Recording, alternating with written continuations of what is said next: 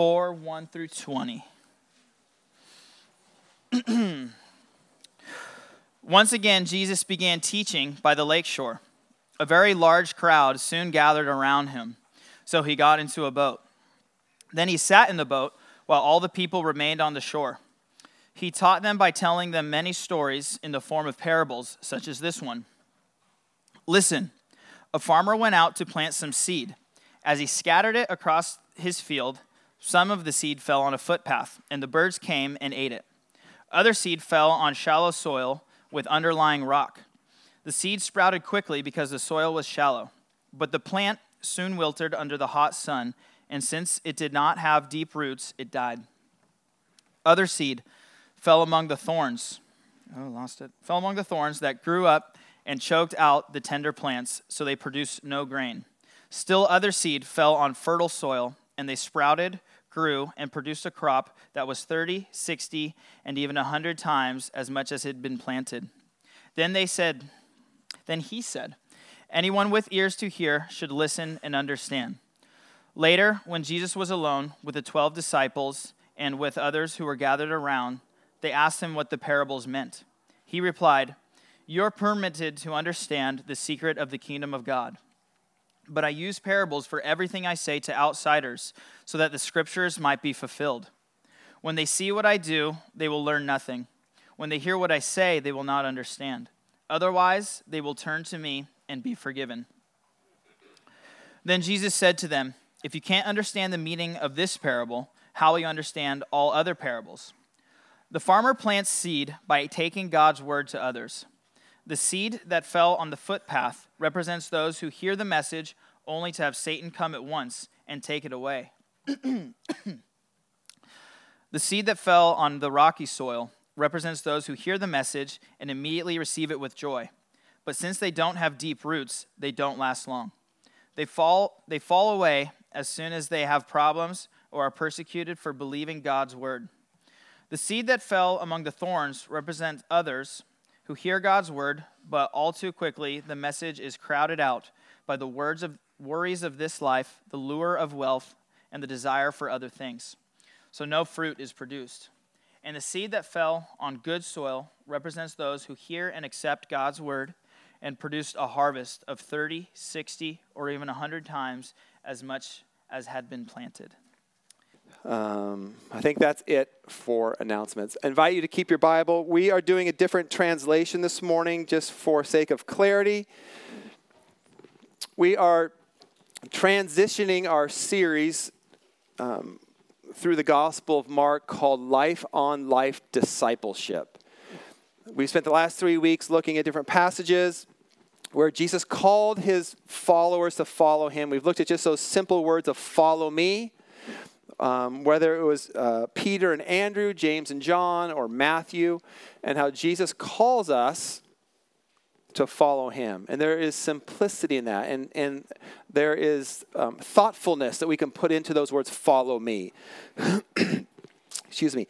This morning, now, we are going to look at how Jesus teaches his disciples what does it mean to be a disciple, a follower of Christ.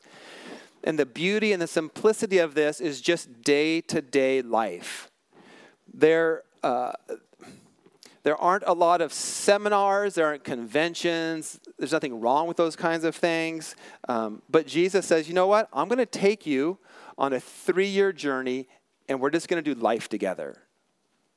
And that's what he does. And so he's going to teach them what does it mean to be a genuine follower of Jesus Christ during the routine of life. And this is how this is how life works. And I I can remember uh, and I know you could too, just when you think through life. In my early 20s in Indonesia, watching women all go down to the river together and do laundry, and they'd have their little girls with them and teach them how to do laundry. And there was just this life on life learning that happens and that's what Jesus does. He's going to just take them on the routine of life on how to learn what it means to follow him. So, excuse me, this morning, the focus is this He's teaching us how to listen and respond to God's word. How do we listen and respond to God's word. And this is foundational. This is this is lesson 1 in the parables of Jesus. That when God's word is taught, when God's word is read and explained, it functions as a mirror to our souls. I hope we all spend a few moments this morning in front of the mirror looking at our faces and making sure that everything looked okay. It's appropriate to do. If you did not, you know, your spouse might be like, hey, you need to. It's okay to look nice, but the Bible says you need to open it up and you need to see what's going on in the inside. So the Bible functions as a mirror to your soul, a mirror to your life.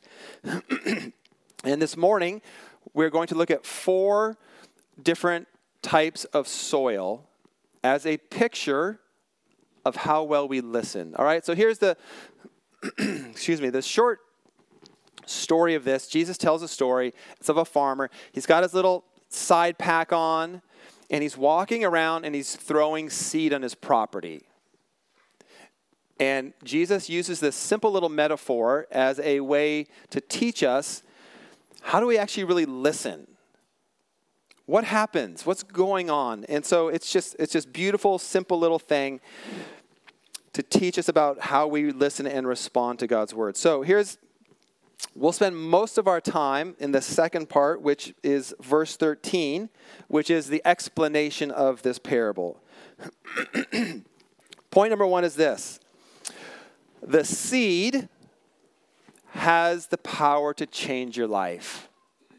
And Jesus is referring to this that God's word functions as a seed, as a plant seed. And if you think about this for a moment, just the beautiful simplicity of this, we can all easily, easily picture this.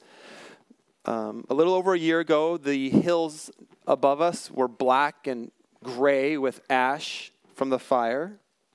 And now you can go for a walk, and these seeds, these tiny little seeds, are turning the hills green. There is a peaceful and powerful picture of a seed and what it can do. And so Jesus says this here's what he says, explaining to the disciples.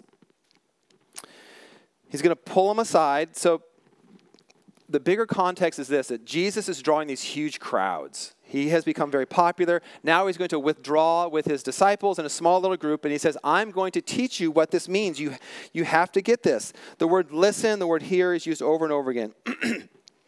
Verse 13 says this Then Jesus said to them, If you can't understand the meaning of this parable, how will you understand all other parables? The farmer plants the seed by taking God's word to others. So the seed is God's word. Excuse me. God's word has the power to change your life.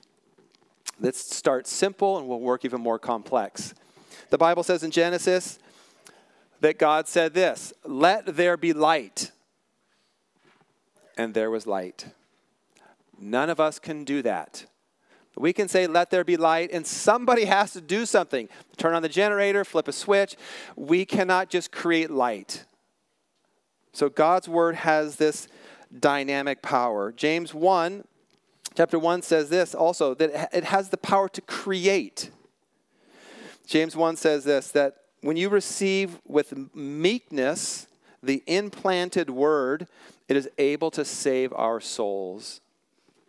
So God's word is alive and it's active and it's powerful and it has the ability to change our lives. Peter, writing his letter, wrote this You have been born again, not of a perishable seed, but of an imperishable seed, through the living and abiding Word of God. So, this picture of God's Word being a seed is something that's used uh, throughout the New Testament. What we need to see, though, is the transformative power of God's word and how important it is.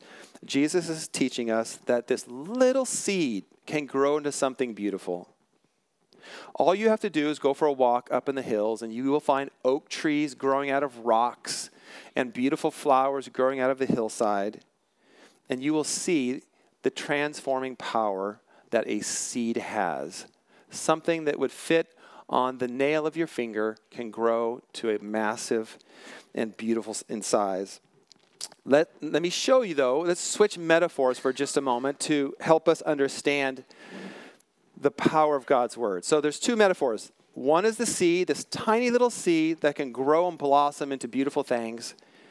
And then the, he, the author of Hebrews is going to switch metaphors and use the picture of a sword. Let me show you this. It's not quite as peaceful and beautiful, but there's a simple point to it. Let's just break this down just piece by piece for a moment to help us all, remind us all the power of God's word. So, for the word of God is living.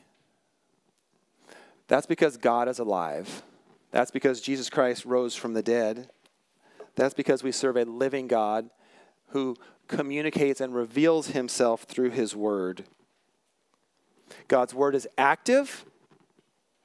That means it's at work in our lives. That we are to know and enjoy God. That there is to be a delight in God's word. So the author is saying that this is an active and living book, an active and living truth that reveals who God is. And then the switch of metaphor a two edged sword. This was a common Roman soldier's sword that had two edges and that any Jewish person would be aware of, that they would see it regularly. Now, the, the graphic reality is that the Roman soldiers were highly effective in using this sword in battle. It was fatal. And that's because by being a double edged sword, it could easily penetrate the internal organs of a person. And so here's what the author of Hebrews is saying that God's word is meant to touch you on the inside, it's meant to touch your heart. It's meant to come inside and change. It's not meant to stay external and superficial. It's meant to have an invasive power on your life. It's meant to touch you on the inside in a way that no other person can. Not in a way that a pastor or a preacher can, or a book, a novel, or a self help book. But this is a metaphor that goes deep within your life. That God's Word partners with the Holy Spirit to touch who you are, to uh, help you understand areas of our life. And the metaphor then explains even to a surgical type metaphor where there is precision, where the word divides the soul and the spirit and the joints and of marrow. Very interesting in my reading this week, and it talked about wasn't fully aware of this, but the types of surgery that were happening in New Testament times. They were actually, there's stories you can read about doctors removing cataracts from somebody's eye with surgical precision in New Testament times. It doesn't sound all that delightful to me. It doesn't sound delightful now, but back then it doesn't sound delightful at all. The point of this, though, is this is that God's word can discern truth. God's word can discern motives. God's word lays everything open and bare. So, these two metaphors, Jesus using this example of a farmer, and the author of Hebrews says it's a sword, it is transformative in nature. It can redirect the course of your life. It can bring healing to brokenhearted. It can rearrange the priorities of your life. And so Jesus wants us to know that this simple seed can be transformative. Number two, though, is the question what is the condition of the soil? What is the condition of our hearts? What is the condition of our attitudes? And for, for a long time, I, I always classified these different soils as different kinds of people. And I think I, I think I was wrong in thinking that way. I think the better way or more accurate way, the more simple way, is to think of this in terms of attitudes that we can all have. And Jesus is going to explain that only one type of soil, only one type of condition of the human heart or of our attitudes is receptive to God's word. It is not enough to come onto the property. It's not enough to come into the tent. It's not enough to be here. It's not enough to sit here. It's not enough to listen to God's word. It's not enough to listen to me. God's word has to have access to your life. And here's what we learn about these three different types of soil. Number one is this Jesus says this The farmer plants seed by taking God's word to others. And as the farmer's out throwing some of the seed, some of it falls on a footpath or the hard soil, which represents those who hear the message only to have Satan come at once and take it away.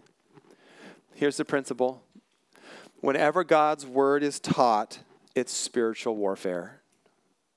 Whenever God's word is explained or read, that it's spiritual warfare. That the enemy wants to take away God's word. At this moment, the enemy wants to distract us, wants to um, entertain us, wants to do whatever is possible to prevent us from hearing and listening and accepting God's word. For many people, the enemy is a joke, is a, a sense of humor, but the Bible says this. Peter wrote this. He wrote 1 Peter chapter 8 verse 5 that we are to be alert that we are to watch out for our great enemy, the devil, that he prowls around like a roaring lion looking for someone to devour. And so there is a seriousness that Jesus teaches us here about his word that it is possible that the enemy can distract us, can take away the good things that he wants to do. The war takes place at your heart. The battlefield is the inside of who we are. And what we need to realize with some sense of sobriety is the seriousness of what is happening. Paul writes this, the Apostle Paul says in 2 Corinthians chapter 11, that Satan dis, um, dis, is described as the angel of light, that he disguises himself as the angel of light. So, what is one of the most deceptive things that the angel of light can t- do to deceive us? That God's word really doesn't matter that much. That I can come to church and hear some nice little thing and maybe feel slightly encouraged, but keep it at a distance. Stay distracted. How can Satan do this? What are the tools that Satan can use to prevent God's word from reaching deep in our heart? That we value entertainment more than scriptural clarity just tell me a good story, make me laugh. Some little anecdote from Brian's childhood that was quite funny. Just keep those coming. Keep it sermon light, scripture light. You can listen to a sermon as a critic. The structure of the sermon's really bad. The format's bad, it's boring. You can listen as a scholar and say, This needs to be more intellectual for me. You can listen as a judge And all of those things are okay in a certain sense. Yes, you should be thoughtful. Yes, you should be discerning. Yes, a story is okay. But here's the point I think Jesus is making you can never stop there. If you prevent God's word from going deep into your life, you will prevent genuine growth from happening. And the enemy can use that. So the reality is this that Jesus, according to Jesus' teaching, that whenever his word is taught, it is spiritual warfare. That we need to be in tune to that, be aware of that. And what happens is this is that pride is the partner of the enemy. That pride functions in a way that says, I'm just not going to listen, just not going to take this in. And that's why Jesus says, we talked about this just a week ago. How, how do you have the right kind of attitude? Jesus says in Mark chapter 2 Those who have no need of a physician, those are who are well have no need of a physician, but those who are sick do. That Jesus came not to call the righteous, but he came to call sinners. And so there's a recognition that we need Jesus Christ in our lives. There's a recognition that I need God's word.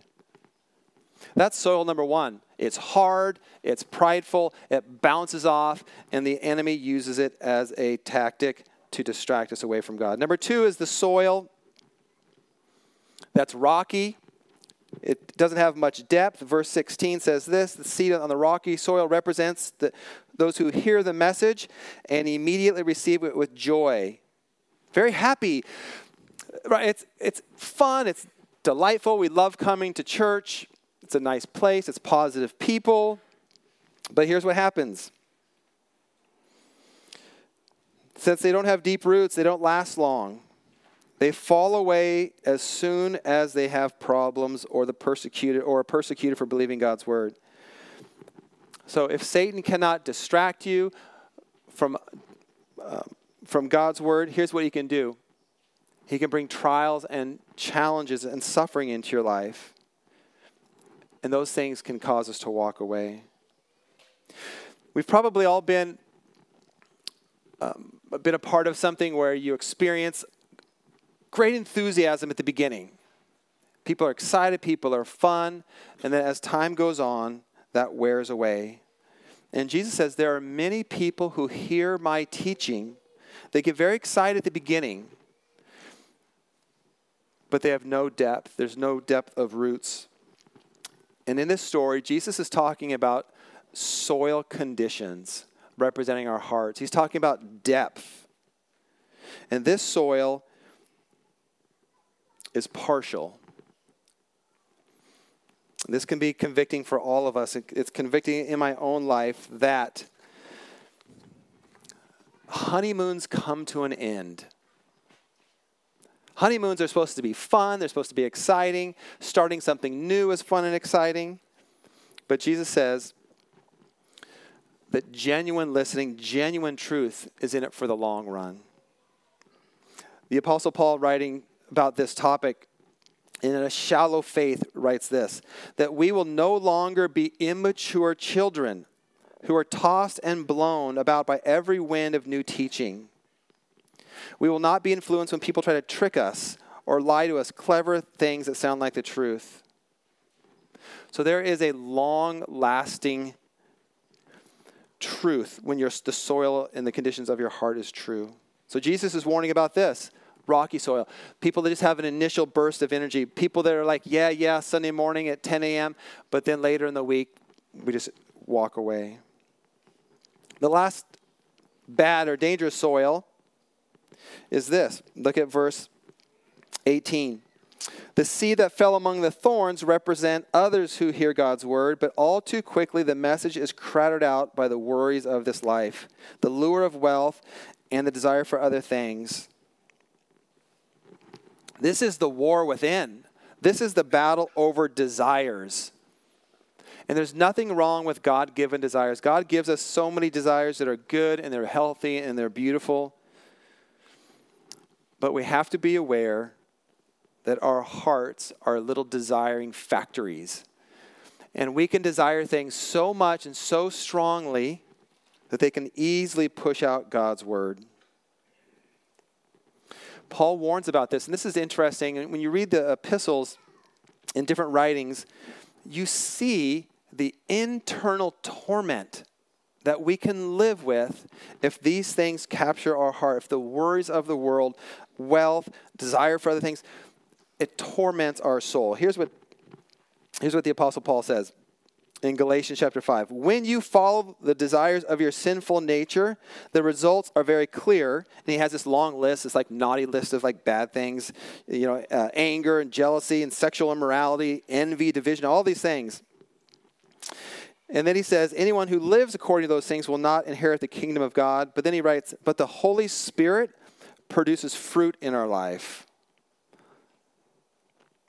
love, joy, peace, patience, kindness, goodness, faithfulness, gentleness, self control.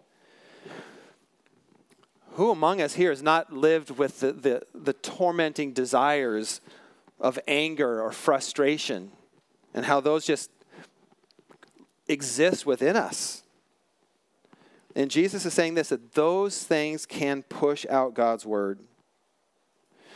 Peter, in his letter again, he says this to be careful about the passions of the flesh, about desires running too strongly in our lives. Here's what he says they wage war against your soul.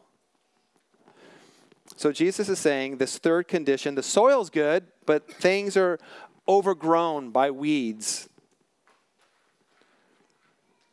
And I think, as I think about life today, this might be our greatest challenge that we just want it all. And it creates a conflict with the kingdom of God. That this quality of life, that we allow the world around us to define what the good life is, and it clashes with God's kingdom. It clashes with what Jesus teaches us of what it means to be a true follower. And so it creates a war within, and God's word is choked out, and people walk away. Jesus is saying here if we like math, there's a 75% chance you're just not going to listen. You're going to just ignore the words of Jesus. That there's a spiritual element to this. And the question for us as a church family is that despite Satan's creative work of persistence, of trials and temptations, or maybe even success, will we be a church that listens carefully and attentively to the words of Christ? Here's what Jesus says at the end. Verse 20 And the seed that fell on the good soil represents those who hear and accept God's word. We talked about this a little while ago that listening is one of the hardest things to do because often we think we're listening and we're not. And so Jesus uses the word, and as you look throughout chapter 4, the word listen, hear is used over and over and over again. and so, how do we have, look at the description then of the people who have attentive ears and who accept God's word. It says they have a harvest of 30, 60, or 100 times as much as they planted. And so here's the beautiful part of it. Here is the encouraging part the amazing part that Jesus Christ wants to give everyone here a more and, and, and more beautiful and better life than we can ever imagine. But the battlefield lies over your desires. Will our hearts be humble enough? Will our hearts admit our need? Again, Jesus says, and I mentioned this earlier, the, the foundational attitude that is required is to recognize and understand how flawed and sinful we are. Because then you go to the doctor, you go to Jesus, you go to his word. The humble admit when they're sick. What attitude are we bringing to God's word this morning? What is the soil of our heart like? What is the condition of your attitude? Is it hard and prideful? Is it shallow and we're tossed all about in life? Is it conflicted with the desires of the world of wanting everything that it drowns out God's word? Or are we humble, honest, genuine people who desperately need the grace of God in our life, who want Jesus more than anything else? I started the beginning by saying this that Jesus is going to take his disciples on a walk and they're going to do life together. And along the way, he's going to teach them what does it mean to be a genuine follower? And a genuine follower of Jesus Christ will be a good listener, will have, will have a heart that's open, a humble heart. At the core of Jesus' life and mission was loving flawed people, loving hurting people. And so Jesus is going to continue the journey, and in a short time, he will end up on a cross, giving himself to die for sinners, that we could be redeemed and brought near to our Father. My hope and my prayer is that we would be people who are humble and attentive to God's word, that we are alert, that we are aware, that we are in tune with the spiritual realities of life. That there's more going on here this morning than just getting together in a tent and just having a little little little thing together, drinking coffee. That there's a spiritual dynamic that matters. Let's pray together. Jesus, we thank you so much the promises that we find in your word. That you promise to, to be um, a blessing and give us a bountiful and good life, more than we can ever imagine when we live with humble hearts seeking to follow you. I pray that you would help all of us to be students of your word, to love your word, to understand that it points to your son Jesus Thank you for that. I pray that you'd help us create um, a culture here that loves you, that loves your word, because that's how we, we know you. Father, I pray that as we continue um, in worship and finishing up our time together, that we could not be distracted by this afternoon or lunch or dinner or work, that we could just enjoy your presence. Help us to not be in a hurry. Help us to not be distracted. Help us to enjoy your presence. We love you and thank you for that. In Jesus' name, amen.